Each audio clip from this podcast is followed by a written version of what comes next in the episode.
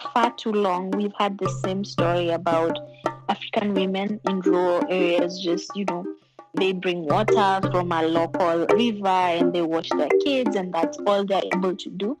We're not just sitting around and waiting for someone to come save us. We're doing what we can by ourselves. If someone is going to help solve the problems in Africa, it's going to be an African. And I need people to know that women are on the front line. Africa is where entrepreneurship development among women is actually more than that of men. Within Black and Brown communities, it's predominantly women that are creating small businesses, and oftentimes they have a kind of social entrepreneurship. It's not just about money, it's not just about the profits we're going to make this year, it's about what we leave behind. These are resilient people. These are people who are not used to just sitting around and waiting for something to wipe them out. We build back. So I think it should serve as a lesson of hope. To really look at Africa as a huge opportunity for growth. I think Africa has a lot of potential that is still to be realized. And Africa surely is not the adverts that we see of hungry kids with flies on them. It is so much more. And I also think that the diversity that we have on the continent should never be underestimated or packed into the word Africa or African. Then these women are absent from the curriculum. Then the global perspective is absent from the curriculum. Really, what you're not teaching becomes part of the hidden curriculum, and it sends message to students that women don't matter as much, other countries don't matter as much, a global perspective doesn't matter as much. I'm Dan of Primary Source, and this is What Teachers Need to Know Africa Edition, the podcast that explores current events, history, and culture with an eye towards the complexity and humanity found across this vibrant and diverse continent. The creation of this podcast was made possible through support and collaboration with the African Study Center at Boston University. Why is it said that the engine of history is fueled by great men? It was in the 19th century that the Scottish thinker Thomas Carlyle said, quote, "The history of the world is but the biography of great men." End quote. These words may feel today brittle and quaint, but they also remain harmful. This harm lingers with us, and it hasn't disappeared. His story is too often the default starting point when thinking about history, but it doesn't end there. This bias is still culturally dominant when thinking about economics, business, and entrepreneurship. What images flash before us when thinking about women in Africa. There are countless vibrant ways that African women could come to mind, yet every humane and compelling image is unfortunately forced to compete with stereotypes. When was the last time women were centered and elevated in a truly equitable way? In our historical imaginations, our cultural representations, our acknowledgement of their invaluable role in so many social spaces. Together, we're going to think about African women in their capacity as social entrepreneurs. We'll examine the boldness, creativity, talent, and power demonstrated by women across sectors who are driven to shape their industries and build up their communities. This conversation is going to require us to think about some big concepts like neoliberalism and economic structures. We'll unpack and problematize these big concepts, telling intimate stories along the way. We'll also think about how women adeptly navigate economic structures, wielding the tools at their disposal and bending these very economic and also political systems that may not always work in their favor. And they do this in order to redefine profit, value, and the social benefits of certain types of entrepreneurship. Through this conversation, we won't carve out space for women. Women have already carved out this space. Instead, we'll see and listen to African women who live and work at the intersection of innovation, social change, and economic empowerment. Because this work is already being done, and we simply need to pay attention to her stories. I'm Professor Adrian Wallace, and I'm an assistant professor in the Department of Africana Studies at Stony Brook University. My name is Walter Msweke. I'm actually currently in the UK at the moment, but uh, we'll be moving to Rollins College in Orlando to be teaching three courses financing social entrepreneurship, ethical sourcing, and measuring and reporting social impact. So I've got this passion about social enterprise, passion about entrepreneurship, and actually the power of business in terms of helping people deal with some of the most intractable social issues that communities face today. First, we need to understand the economic climate that surrounds the work women are doing as social entrepreneurs. This requires us to understand neoliberalism. From here, we can appreciate the way women are using neoliberal tools, pushing back against neoliberal assumptions, and thinking about economics and community through lenses that don't start and end with profit alone viewing neoliberalism as a process for market integration and for allowing market forces to operate fairly unfettered, limited intervention, because the implicit assumption is that the market itself is unbiased, that it's neutral, and that it tends to produce results that are kind of objective or quote unquote fair one of the things when we're trying to unpack and kind of dismantle some of these ideas embedded within neoliberalism is to make sure that we're thinking of neoliberalism not only as a set of economic principles, but that we're also thinking about neoliberalism as a method of governance and as a method of policy making. Specifically in the African context, in the 1980s, you had the introduction of what are called structural adjustment programs.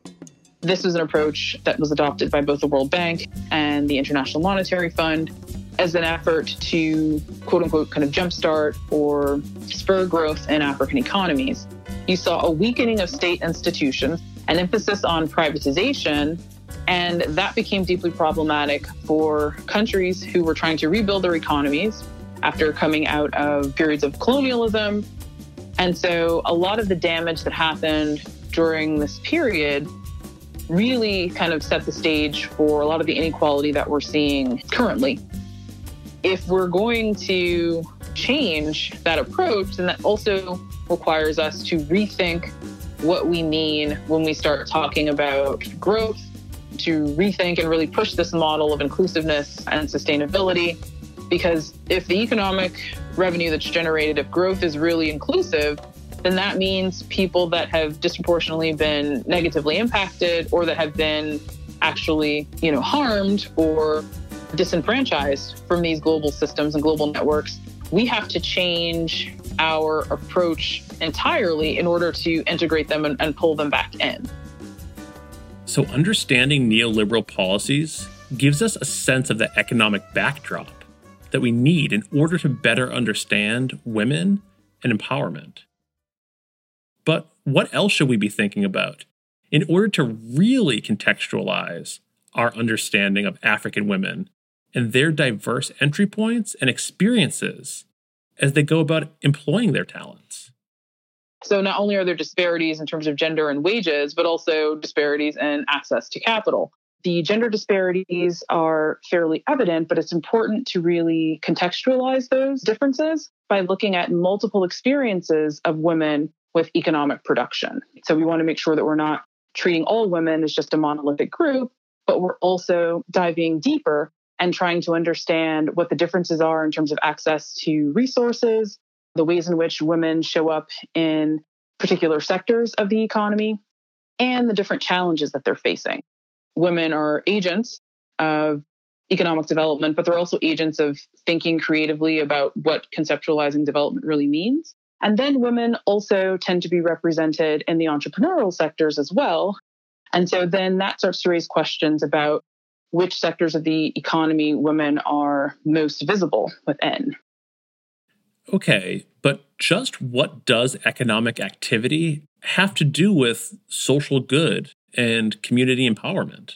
They're making sure that development and these ideas around economic growth that it's inclusive and it's sustainable. Inclusive meaning it incorporates everyone. The uh, Green Belt movement, which of course was founded by Wangari who was the first African woman to receive a Nobel Prize, that organization, a lot of work, very adeptly integrating concerns around green energy production, the environment, income generating activities, and women's livelihoods, and this kind of sustainability models. So I think the strategies that women have employed that have generated some success, the efforts that they've made to take development as a framework and then redefine it and tailor it based on their own interests and their own needs is certainly a model worth replicating. Let's now hear from some women who are striving to make their work meaningful for this sort of sustainable and inclusive development. We'll start with someone who's working to transform the publishing landscape in South Africa, to break silences and expand the cultural spaces available for storytelling. So my name is Thabiso Mahlape. I am based in Pretoria in South Africa. I am a person who was crazy enough to not only become a publisher, but to pursue a whole business in publishing and I own Blackbird Books, which is a publishing platform that at first was meant to be a platform for young Black South African voices, but has evolved now into trying to become the literary gateway into Africa. The women that have inspired me are my own family. My mother, who passed away when I was 12 years old, came from one of the poorest families that I've ever known and to remember who they were, because they've all passed on now, my grandmothers, or her aunts, and to remember who they were and how hard they fought in a world that was never designed for their comfort is the first place that I draw my inspiration from. And knowing that wherever I go in the world, I carry them with me, that their names can travel the world and they're not even here. How does Thabiso see her social responsibility in the work of publishing? I think that the urgent responsibility now is how do we create an environment that produces more visible Black publishers? I think what it's enabled me to do is enabled me to be in a place where I could bring up a lot more practitioners in this space. Black editors, Black graphic designers, people who were, you know, historically overlooked for roles the Eternal Audience of One is a debut novel by Rémy Ngamije. He's a Namibian, but he came and he studied law at the University of Cape Town. And I'm proud of it because this platform is meant to develop careers, right? To to put people on a platform where they can be discovered by the rest of the world. So the fact that we've taken this young man who did not have a writing career before, but who's now in a new editing process with Simon Schuster's Scout Press in the US is full circle for me. You must know what problem in the world you want to solve. As a social entrepreneur, my work is response to what's wrong in society. What is the one problem that you can fix? Let's keep all of this in mind and now learn from another social entrepreneur in Kenya Charlotte Magayi, the founder and CEO of Mukuru Clean Stoves, a social enterprise that designs, produces, and distributes cook stoves for low income households, reducing toxic household air pollution. What I like talking about most in terms of our operations or what Mukuru Clean Stoves does on the ground is just empowering women to be able to distribute to the last mile energy efficient and you know life saving cook stoves. Our cook stoves are built to help families reduce about 30 to 60 percent of fuel consumption. This also means they reduce about 50 to 90 percent of the toxic smoke emissions for families which means less toxic smoke inside your home which means less cases of children getting sick and you having to use up the money that you have earned to buy medication or treat them. how does Charlotte think about social enterprises and the purpose they serve the broader community? I think a social enterprise, what the simpler meaning for me has always been making profit, but creating impact first. People need to hear the stories, and women in these rural villages need to see the changes that someone is able to make for her family and even just you know the entire village it gives hope to those people who feel like maybe because they're women no one's going to give them a chance our secret weapon which surprisingly no one has been able to hack is our distribution model using these women who are the biggest hurt by household air pollution to sell our cookstoves because they understand what the problem is they understand what they're selling it to you and they're the best posed to sell it. Charlotte's work addresses her community's needs. She brings her personal experiences, passion for community service, and talents into this work. But what else is she passionate about? And how are these other passions translating into other social enterprises that diversify the work she's doing? Since I love reading so much, this is a fun fact. I am currently in the process of building a library for young kids in, in rural areas, and hopefully, this is a project that I can take all over Africa. I had access to a lot of books and I read a lot. So, I want to give that opportunity to young girls and young boys in rural areas. The solutions that are needed on the ground are already there, so find one and support it. So, these stories that we've heard so far connect to so many observations about economic empowerment and social enterprise that Adrian and Walter have observed in their research and teaching on African women. The final kind of evaluation of any economic intervention really should be behest of the communities or the populations that are thought to be the beneficiaries, right? They need to have decision making control. Entrepreneurship, in and of itself, can actually be quite beneficial, not just to the individual, but also their community, if they are given access to a lot of the resources that are required. Okay, so we've thought about the realities and problems with neoliberalism.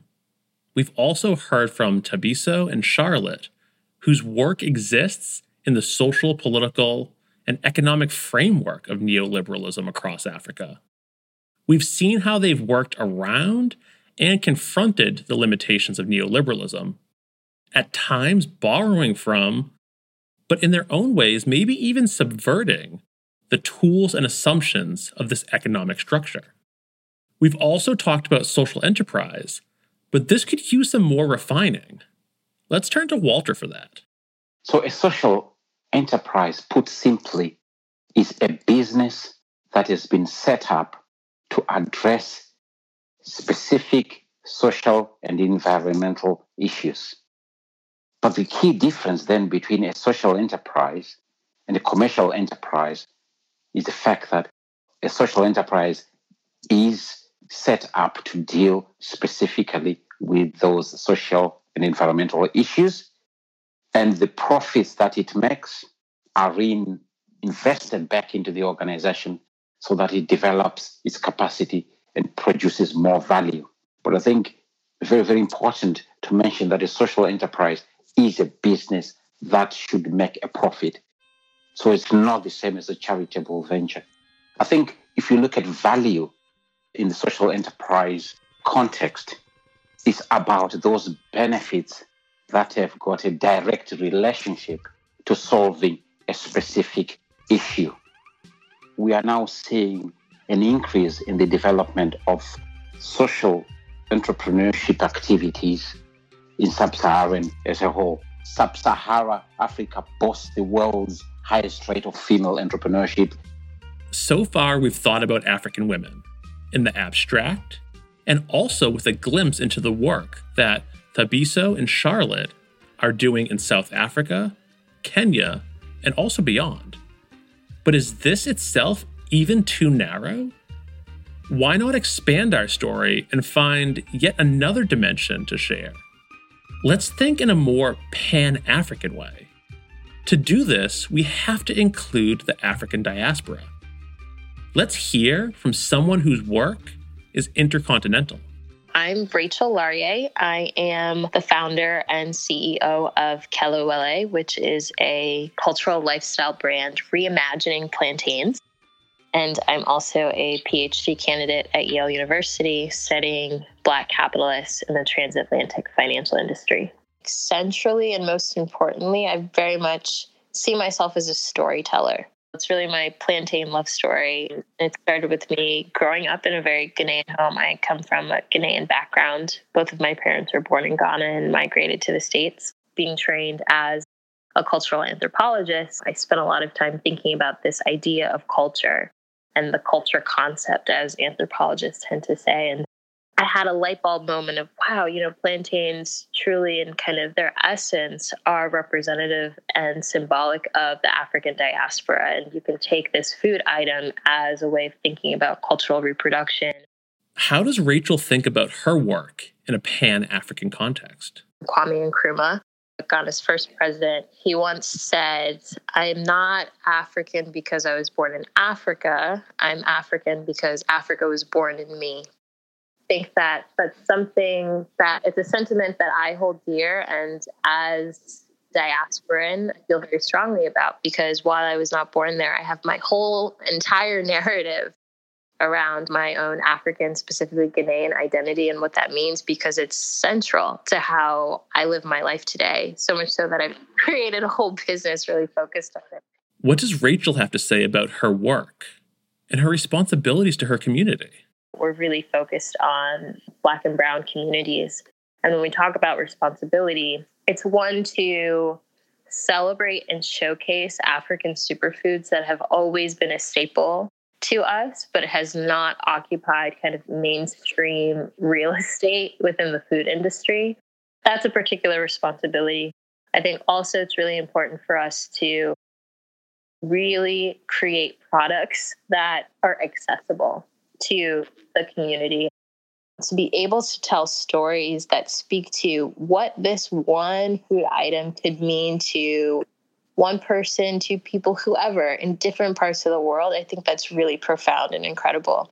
And so it inspires someone, I would hope, to look at that food item differently. The next time you're in the grocery store and you see plantains, you can think about all the different ways in which it can mean something to somebody.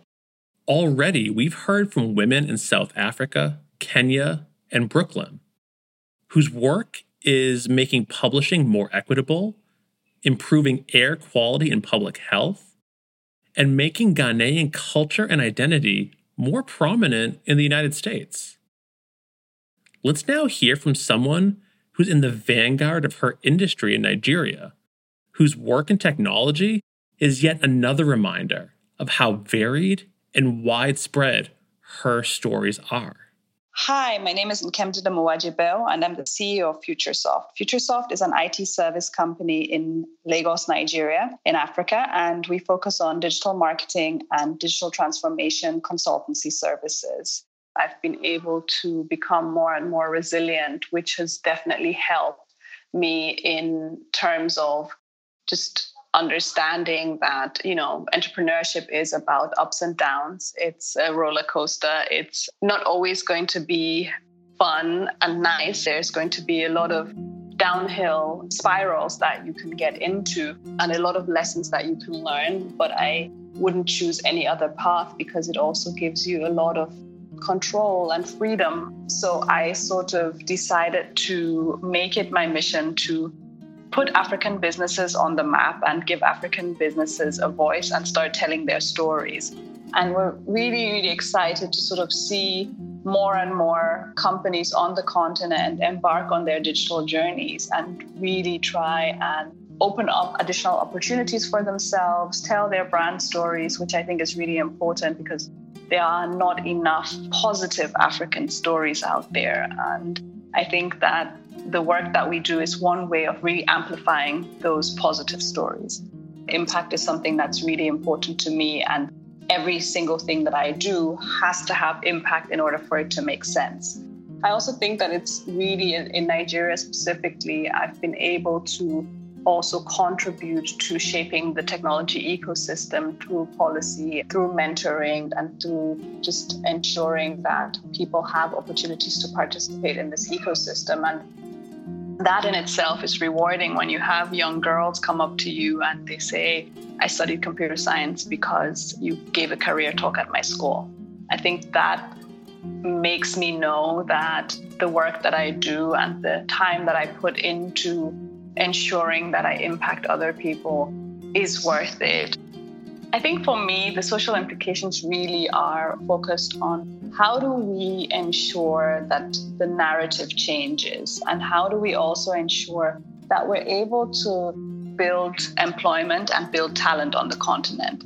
Last year started a new business called Skill Up Africa, which is focused on building out and financing the talent development pipeline across the continent. And that really is a social enterprise. And I would say, in that case, I am a social entrepreneur because it's really focused at how do you build a sustainable talent pipeline for the continent.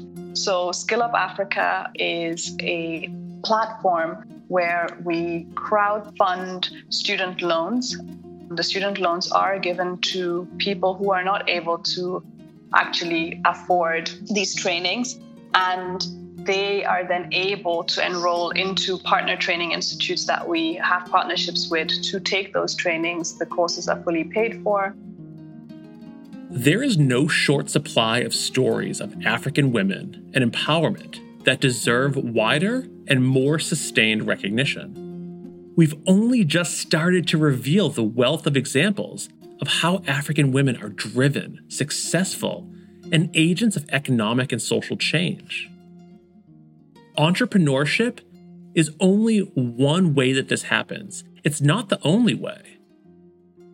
Her story exceeds this conversation around neoliberalism and the way women harness its tools, challenge its assumptions, and do so in ways that add value to their communities.